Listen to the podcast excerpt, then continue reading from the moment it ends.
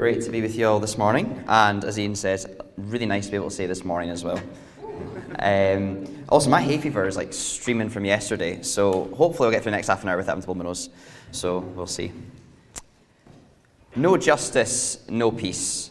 This is a slogan used frequently in summer 2020 um, by the Black Lives Matter movement after the murder of George Floyd. And they're making this point how can we have peace? How can we pursue peace if we don't have justice? They're saying if you don't fight injustice, then don't bother talking about peace. And they're right about that. There can be no peace without justice. And today, as we continue our series in 2 Samuel, we see that it's not just the absence of justice that stops peace, but there are many things that can prevent true peace. And it'll leave us asking can we have true peace? And if so, who will bring that true peace? Today we're looking at chapters 18 to 19 in 2 Samuel, so to, please do flick those open. And we see that David is in the midst of a civil war. His son Absalom has rebelled against him, taking 10 tribes of Israel with him. The two tribes of Judah have remained with David, and we see at the start of chapter 18 David sending his troops to battle to defeat Absalom's rebellion. Let me read verses 6 to 18 uh, of chapter 18 now. David's army marched out of the city to fight Israel, and the battle took place in the forest of Ephraim. There, Israel's troops were routed by David's men, and the casualties that day were great 20,000 men. The battle spread out over the whole countryside, and the forest swallowed up more men that day than the sword. Now, Absalom happened to meet David's men. He was riding his mule, and as the mule went under the thick branches of a large oak, Absalom's hair got caught in the tree. He was left hanging in midair, while the mule he was riding kept on going. When one of the men saw what happened, he told Joab, I just saw Absalom hanging in an oak tree. Joab said to the man who had told him this, What? You saw him? Why didn't you strike him to the ground right there? Then I would have had to give you ten shekels of silver and a warrior's belt. But the man replied, Even if a thousand shekels were weighed out into my hands, I would not lay a hand on the king's son. In our hearing, the king commanded you and Abishai and Ittai, Protect the young man Absalom for my sake. And if I put my life in jeopardy, and nothing is hidden from the king, you would have kept your distance from me. Joab said, I am not going to wait like this for you. So he took three javelins in his hand and plunged them into Absalom's heart, while Absalom was still alive in the oak tree. And ten of Joab's armor bearers surrounded Absalom, struck him, and killed him. Then Joab sounded the trumpet, and the troops stopped pursuing Israel, for Joab halted them. They took Absalom, threw him into a big pit in the forest, and piled up a large heap of rocks over him. Meanwhile, all the Israelites fled to their homes. During his lifetime, Absalom had taken a pillar and erected it in the king's valley as a monument to himself, for he thought, I have no son to carry on the memory of my name. He named the pillar after himself, and it is called Absalom's monument to this day. Absalom's death is rather bizarre. He's riding on a mule, and his hair gets tangled in the branches of a tree, and he's suspended in midair. And as he hangs from the tree, David's military commander Joab disobeys the king's command and orders the death of Absalom. Now, the fact Absalom's hair gets caught in a tree might just sound like a quirky detail to give the narrative a bit of flourish. But it's actually a really significant detail because Absalom took great pride in his appearance. 2 Samuel 14, verse 25 says, in all Israel, there was not a man so highly praised for his handsome appearance as Absalom. From the top of his head to the sole of his foot, there was no blemish in him. And the crown in Absalom's appearance was his hair. For this battle, he should have shaved off some of his long flowing hair for battle. It wasn't practical to go to battle with his hair. But he cared far too much about his appearance. He loved the fact that he was the most handsome man in the land. And we see more evidence of that in verse 18 of chapter 18, don't we? Because he built a monument to himself. It was his pride, not bad luck, that led to his death. Absalom didn't hang from a tree by pure chance, but because he was proud. And we see pride throughout his whole life as well. It was pride that led him to murdering Amnon. It was pride that led him to rebel against David. And it was his pride that meant he hung from a tree. And Absalom, he was always going to die, because in verse 14 of chapter 17 it says, The Lord had determined to frustrate the good advice of Ahithophel in order to bring, on, bring disaster on Absalom. It's not bad luck, it's God's sovereignty in action. God in his sovereignty was never going to let Absalom get away with his prideful ways. And that's why James 4, verse 6 says, God resists the proud, but gives grace to the humble. Pride is dangerous, and God opposes the proud. And our pride might not look like Absalom's at first glance, but at a deeper level, there is the same issue. Pride is putting ourselves before God. And we need to ask ourselves do we care more about our own glory or His glory? Do you care more about your own glory or God's glory? Tomorrow morning, when you wake up, it's another Monday and you face another week. Will you do what suits you best? Or will you do what is best for you by obeying God? Will you care more about God's opinion and God's desires or your own? And being proud is so easy, isn't it? I certainly struggle with it every day. And the thing with pride is that we need to remember it does not fulfill our greatest needs and desires. The Irish poet Thomas Moore puts it so well So sleeps the pride of former days, so glory's thrill is over and hearts that once beat high for praise now feel that pulse no more. Having our pride fed, our ego massaged, does not satisfy us. If we live for the praise of men, all that will bring is death. The glory of others' affection is fleeting. So let's humbly worship the one who can give us life, the one who is eternally glorious. Absalom's pride caused his death, but ironically, his death brought an end to the civil war. His death actually brought peace, albeit a very chaotic peace. There had been hope that Absalom could be the 2 Samuel 7 king, that he could be the descendant of David that would sit on the throne of a kingdom that lasts forever. Israel had hoped that Absalom could bring them that peace and prosperity they so desperately desired. And you can understand why, uh, because Absalom's name means father of peace. But tragically, he couldn't bring peace through his life. All he could do was bring a chaotic peace through his deserved death. So, who can bring true and lasting peace? Absalom's death was a cursed death. It says in Deuteronomy, Cursed is everyone who hangs on a tree. And the only way we could ever see true peace is if the curse of death was reversed. And Jesus did that on the cross. And let me read how Paul references that verse from Deuteronomy in his letter to the Galatians in chapter 3, verse 13. Christ redeemed the curse of the law by becoming a curse for us. For it is written, Cursed is everyone who hangs on a tree. Jesus didn't deserve to die, but he hung on a tree, reversing the curse of death to bring the blessing of life and true peace. In this civil war in Israel, there was no peace without Absalom's death. For us, there too, there is no peace without death the death of Christ. It was Jesus' humble obedience to his Father that led him to the cross. And it's because of his sacrifice that our sins can be forgiven so that we can have the most important peace of all reconciliation between us and God. And so we can call the Prince of Peace our brother. Absalom hung from a tree because of his pride. Jesus hung from a tree because of his humility. So, just a couple of days ago, the new Disney Plus Star Wars series, Kenobi, came out. Uh, I'm sure some of you are buzzing about that. Uh, I've not had the chance to watch it yet. Can't wait to watch it. I've got, um, I've not got my brother's Disney Plus account. I've got my brother's pal's brother's Disney Plus account, which I think is quite impressive. Um, anyway, I think the story of Star Wars as a whole helps us see the devastating effects when powerful people sin. So, in the third Star Wars film, Revenge of the Sith, um, the young Padawan Anakin decides to go against his calling to bring peace to the galaxy and instead joins the dark side. Um, let me quote what his mentor, Obi Wan Kenobi, said to him. Sorry. Sorry, I thought I could just without laughing, but I'm really struggling. Um, you were the chosen one.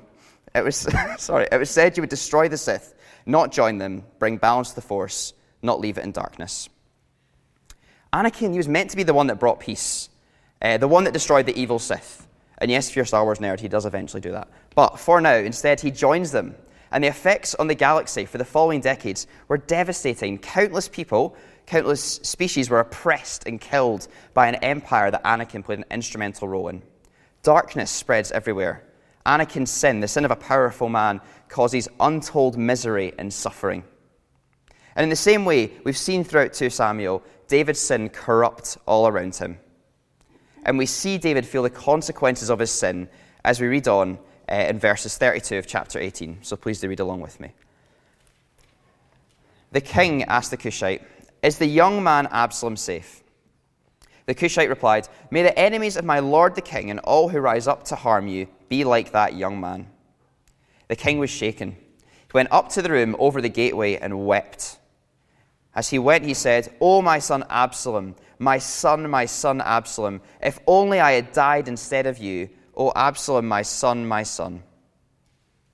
Joab was told, The king is weeping and mourning for Absalom. And for the whole army, the victory that day was turned into mourning, because on that day the troops heard it said, The king is grieving for his son. The men stole into the city that day as men steal in who are ashamed when they flee from battle. The king covered his face and cried aloud, O my son Absalom, O Absalom, my son, my son. David has just received the shattering news that Absalom has been killed. Even though Absalom tried to kill him, David still deeply loved him. Even though he'd been a neglectful father, he still dearly loved his son. Now, one thing that's interesting about Old Testament narrative is that when someone dies, there's usually just one sentence, and it would say something like this David mourned and wept for Absalom. But here the writer devotes a good few verses to David's grief over Absalom. And I think he devotes so much time to David's grief as there's more to it than meets the eye. He's not just grieving over losing his son, but he's grieving over his past sin and how his sin has led to Absalom's death. As one commentator puts it, it's David's guilt that inflames his grief. The prophet Nathan had said to David in chapter 12 that the sword would not leave his household. And David knew here that his sin had let the sword loose in his household. He'd seen many of his children die. And maybe David wished he had died instead of Absalom because he knew he deserved to die. Yes, David's sin of raping Bathsheba and killing her husband, it had been forgiven by God, but the legacy of his sin still had devastating consequences. It says in Deuteronomy 5, God punishes sin to the third and fourth generation. Ian said a few weeks ago, sin spreads like cancer. It wreaks havoc and destruction wherever it goes. And the commander Joab, he's a victim of this chaos. What we see in this chapter is that the tragedy of David's devastating sin leads to the triumph of Joab's ruthless pragmatism. Joab orders the death of Absalom because it was the pragmatic thing to do. Absalom was a murderous traitor, and his death would save lives because it would mean the battle would end sooner. In many ways, killing Absalom was the reasonable, pragmatic thing to do. However, is it right to go against the explicit orders of the king not to kill his son? The writer of 2 Samuel doesn't comment, but what we do see here is that the legacy of David's sin has caused a civil war with his own son Absalom, and he's ended up putting his men like Joab in an impossible position. We also see the legacy of David's sin at the start and the end of chapter 19, um, as we see the tribes of Israel and Judah grumbling with each other and arguing with each other. Division was another legacy of David's sin. And it can be easy for us to forget this simple fact sin is devastating. James 1, chapter, uh, verse 15 says, Then after desire has conceived, it gives birth to sin, and sin, when it is full grown, gives birth to death. Sin, when it is full grown, gives birth to death. Even those little sins, those sinful thoughts, those little lies, can lead us down a slippery slope. There is no two ways about it. Sin is serious. And yes, if you're here today and you're a Christian, we have His grace. His grace is enough. His mercy is more. But we still need to take sin seriously and take God's holiness even more seriously. Let's, by the Spirit's strength, strive to look at the beauty of Christ, gaze at His beauty so that sin's appeal will grow dimmer. Uh, one of my friends bought me this really good book um, a, f- a few months ago. It's called The Valley of Vision.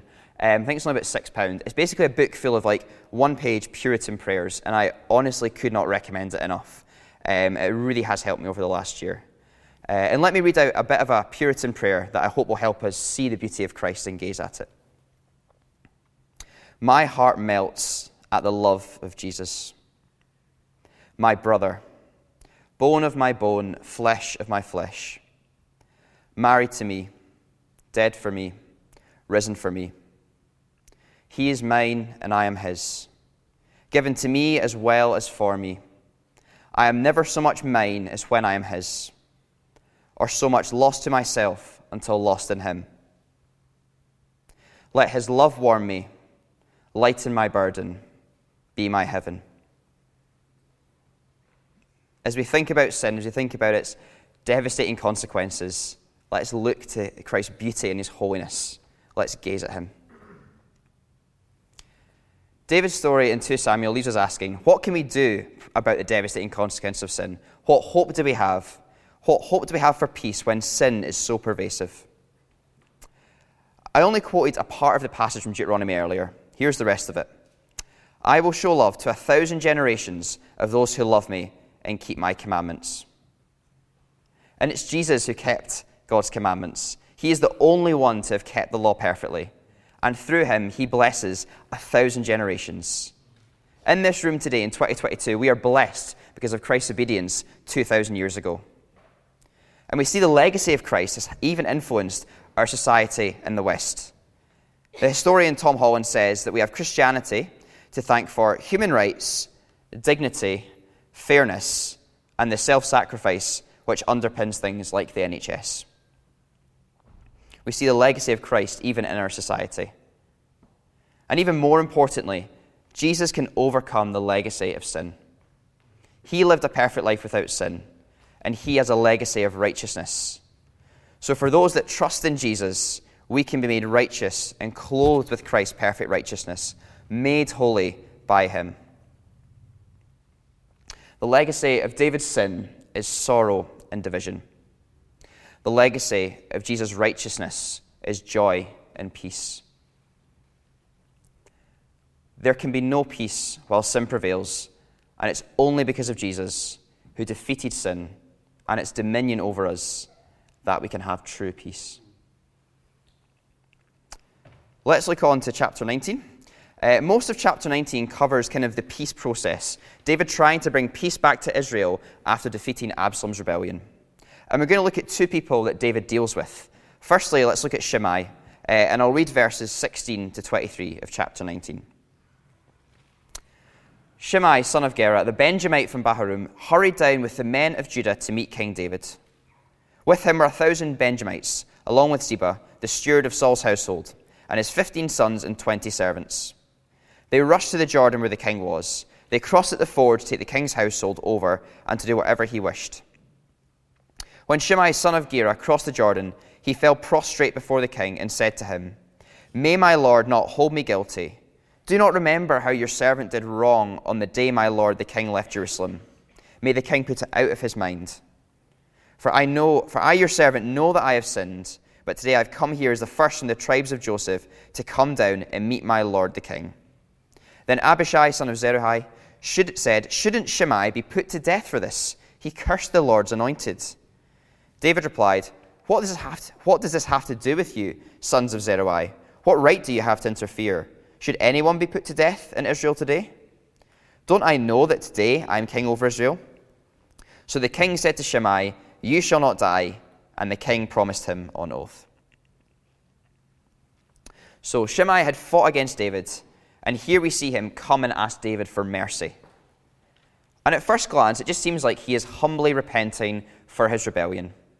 He lies prostrate in front of David, not exactly a body posture of the proud. He admits that he's sinned and has done wrong and asks David to put it out of his mind. It looks like that he's humbly realized that he was in the wrong.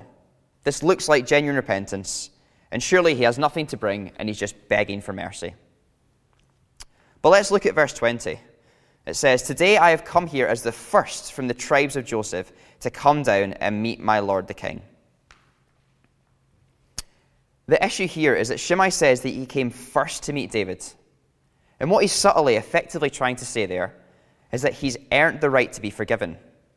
He thinks that by coming first to meet the king, he is qualified for repentance.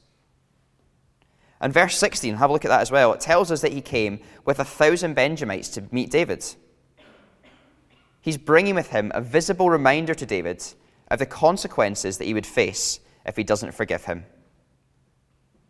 So, what might have looked like humble, humble begging for mercy is not the case. There is no genuine repentance from Shimei. His heart hasn't changed. He is acting purely out of self interest to save his own skin. And we see that today, don't we? There's not much more infuriating than a fake apology. Um, I'm a politics nerd, I love politics. Uh, and the one thing that really annoys me about polit- politicians is the phrase, I'm sorry if. Now, a genuine apology, you say, I'm sorry that I did that. But I'm sorry if. You know the classic line of, I'm sorry if some people took offense to what I said. They're at it, they're not apologizing. They haven't had a change of heart, they just want to be seen to be apologizing. And the thing is, as we desire true peace, we desire lasting peace, we can't have that without genuine repentance. If we want true peace, we need to repent. And that means it's crucial that we know what genuine repentance looks like. Looks like? Looks like. So last month I was on holiday, uh, and I read a book called Surprised by Jesus um, by Dane Ortlund. And he makes a very helpful observation about repentance that we see in the Gospel of Matthew. Let me quote him briefly. Matthew wants us to see how life in the kingdom works. The point is that in the kingdom of God, the one thing that qualifies you is knowing that you don't qualify. And the one thing that disqualifies you is thinking that you do. The only way we can qualify for the kingdom is to know that we can't qualify by our own works. The only way that we can genuinely repent is to know that there is nothing that we can bring. All we can do is humbly ask for mercy. And that's why the Pharisees took such offense to Jesus' teaching. They thought they'd done their bit. They thought they'd done their bit to qualify for the kingdom. They thought they deserved to be there. And we might not like to admit it, but there is a Pharisee within our hearts too. We often think we can earn entry to the kingdom by our efforts. Let me quote Dane Ortlund again. We tend to assume that in order for God to approve of us, really approve of us, we need to qualify. And at that moment, the gospel is shifted out of the burning fireplace of our heart and into the cold and dusty attic of self contribution. A Christian is not someone who has been enrolled in the moral hall of fame. A Christian is a happily recovering Pharisee. It's only through Christ's work that we qualify, not any of our own. And let's remember that as we joyfully repent every day. Earlier in 2 Samuel, we saw David genuinely repent when confronted about his sin with Bathsheba. He didn't make excuses, he just flung himself at God's feet and asked for mercy. And here we see David point to Jesus and the mercy he has on Shimei. Even though Shimei doesn't deserve forgiveness, David forgives him. But Shimei has not gotten away with it. His fake repentance eventually catches up on him, as Solomon has him killed. In the end, his fake repentance gets him nowhere.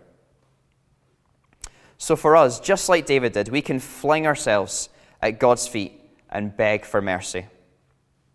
And because of Jesus, we know that we bring nothing, but our repentance will be met with forgiveness. Shimei reminds us, the gospel reminds us, that there is no true peace without genuine repentance. Now, I'm not a Harry Potter man, but I went to see the latest Fantastic Beasts film a month ago. So it's like the sequel. It's a bit Dumbledore, I think. Um, anyway, at the start of the film, Dumbledore says that he needs to pass on this really important secret information to someone. Um, now, when I'm sitting there uh, in the cinema, I'm thinking, oh, it'll be some like really important bit of strategic information or a secret about something. Um, but actually, what Dumbledore wanted to pass on was advice. And that advice was this do what is right, not what is easy. Simple yet profound. Do what is right, not what is easy. And David, in this peace process, deals with a man called Mephibosheth. And David is faced with the choice of doing what is easy or what is right. Let's read verses 24 to 29 of chapter 19. Mephibosheth, Saul's grandson, also went down to meet the king. He had not taken care of his feet or trimmed his moustache or washed his clothes from the day the king left until the day he returned safely. When he came from Jerusalem to meet the king, the king asked him, Why didn't you go with me, Mephibosheth? He said, My lord the king, since I, your servant, am lame, I said, I will have my donkey saddled and will ride on it so I can go with the king. But Ziba, my servant, betrayed me, and he has slandered your servant to my lord the king. My lord the king is like an angel of God, so do whatever you wish. All my grandfather's descendants deserve nothing but death from my lord the king. But you gave your servant a place among those who eat at your table. So what right do I have to make any more appeals to the king? The king said to him, Why say more? I order you and Ziba to divide the land. So David thought, and understandably so, that Mephibosheth had abandoned him. But actually, Ziba had betrayed Mephibosheth. And a little reminder about who Mephibosheth is he is Saul's grandson. Um, and in verse 28, he says that he's so grateful for the mercy that David showed him by giving him a seat at the king's table. And Mephibosheth humbly says, What right do I have to make any more appeals to the king? He has come humbly to David and asked for his favor. So, how does David treat him? And David seems very happy to accommodate him. He says, Why say more? And then he orders the land to be divided between Ziba and Mephibosheth. But there's an issue here, though. Where's the justice? Why does Ziba get half the land when he's the one that betrayed Mephibosheth and David? And it's because David takes the easy way out. It's easy for him politically to let Ziba off. Dealing with Ziba's injustice could have caused David's problems. So Mephibosheth, who hasn't done anything wrong, has to watch Ziba get away with it. David here, he doesn't protect the innocent and the oppressed. Instead, he protects the guilty and the oppressor. He does what is easy, not what is right. There is no justice here, so there can be no genuine peace. And this serves as a warning for us too. We must do what is right, not what is easy. So, one trivial example of this that really winds me up is in football, when you might see it, when two footballers seem to be scrapping with each other, uh, and the referee hasn't really seen what's going on. But nevertheless, he strides over and gives both players a yellow card, even though he has no idea whether one deserves a red card or nothing. He just doesn't have a clue what's going on, but he strides over and gives two yellow cards because it's the least controversial thing to do. The referees often do what is easy, not what is right. And it's easy for us just to flippantly say in situations in life, oh, both sides are right or both sides are a bit wrong, and not really think about it. We need to avoid the temptation to lazily cast the blame. And we need to examine ourselves as well. As not always, but sometimes when we are wronged, we are also in the wrong too, even if that's to a lesser degree. Justice is hard work, and we need to be diligent if we're to pursue it. And in everyday life as well, it's just hard to do what's right. It can be easy not to speak up when your pals are making misogynistic jokes. It can be easy to join in the gossip about someone at work. It can be easy to pretend that you've not read that message from someone who wants to ask you for a favor. We often do what is easy, not what is right. And what's hard for us is the world gives us really terrible advice. It, it tells us to follow our hearts. But our hearts, our desires, they tell us to do what's easy. They're, our hearts are always telling us, take the easy way out. Don't do what's right. David couldn't bring true peace to his kingdom because he couldn't bring justice. And again, that's no wonder that we see grumbling between the tribes of Judah and Israel. There can be no peace without justice. And we need peace. Not peace as in a lack of war, but we need the peace that comes only with being united to Jesus. That peace between us and God when our sins are forgiven. That peace in our heart, knowing that we are fully loved and truly known by King Jesus, who always does what is right, who is always working for our good and his glory. And while here David didn't do what was right, we worship a king who always does what is right. Jesus was not doing what was easy when he went to the cross. He died the most humiliating and painful death. He died to defeat injustice, and now he reigns as the just king who always does what is right. And we can be at peace because we can trust our just King. Earlier, we saw the ways that our culture is desperate for peace. And if you're here today, whether you're Christian or not, we all desire true peace, don't we? And our passage today has made something clear. True peace is hard to come by. 2 Samuel and our world today seem to cry out together, Who can bring us true peace? And it is Jesus that brings us peace. He is the one who died to bring peace. He is the one who deals with the legacy of our sin. He is the one who brings peace by forgiving those who genuinely repent. And He is the one who is perfectly just. No wonder the Bible calls Him the Prince of Peace. The longing of our day and the mess of this passage ultimately point to one reality about peace. There can be no true peace without Jesus. Let me pray for us. Father, you are so good. Jesus, you are so holy. Father, may we gaze at you more every single day. Jesus, may we see more and more that you are the Prince of Peace, that you are the one that brings justice, brings forgiveness. And Father, help us to examine our own hearts as we go into the next week, Father. Help us to genuinely repent, to humbly repent of where we fall short. But Father, we thank you that your Son Jesus, he did not fall short, and that through him we can have forgiveness, we can have true peace, we can have life to the full.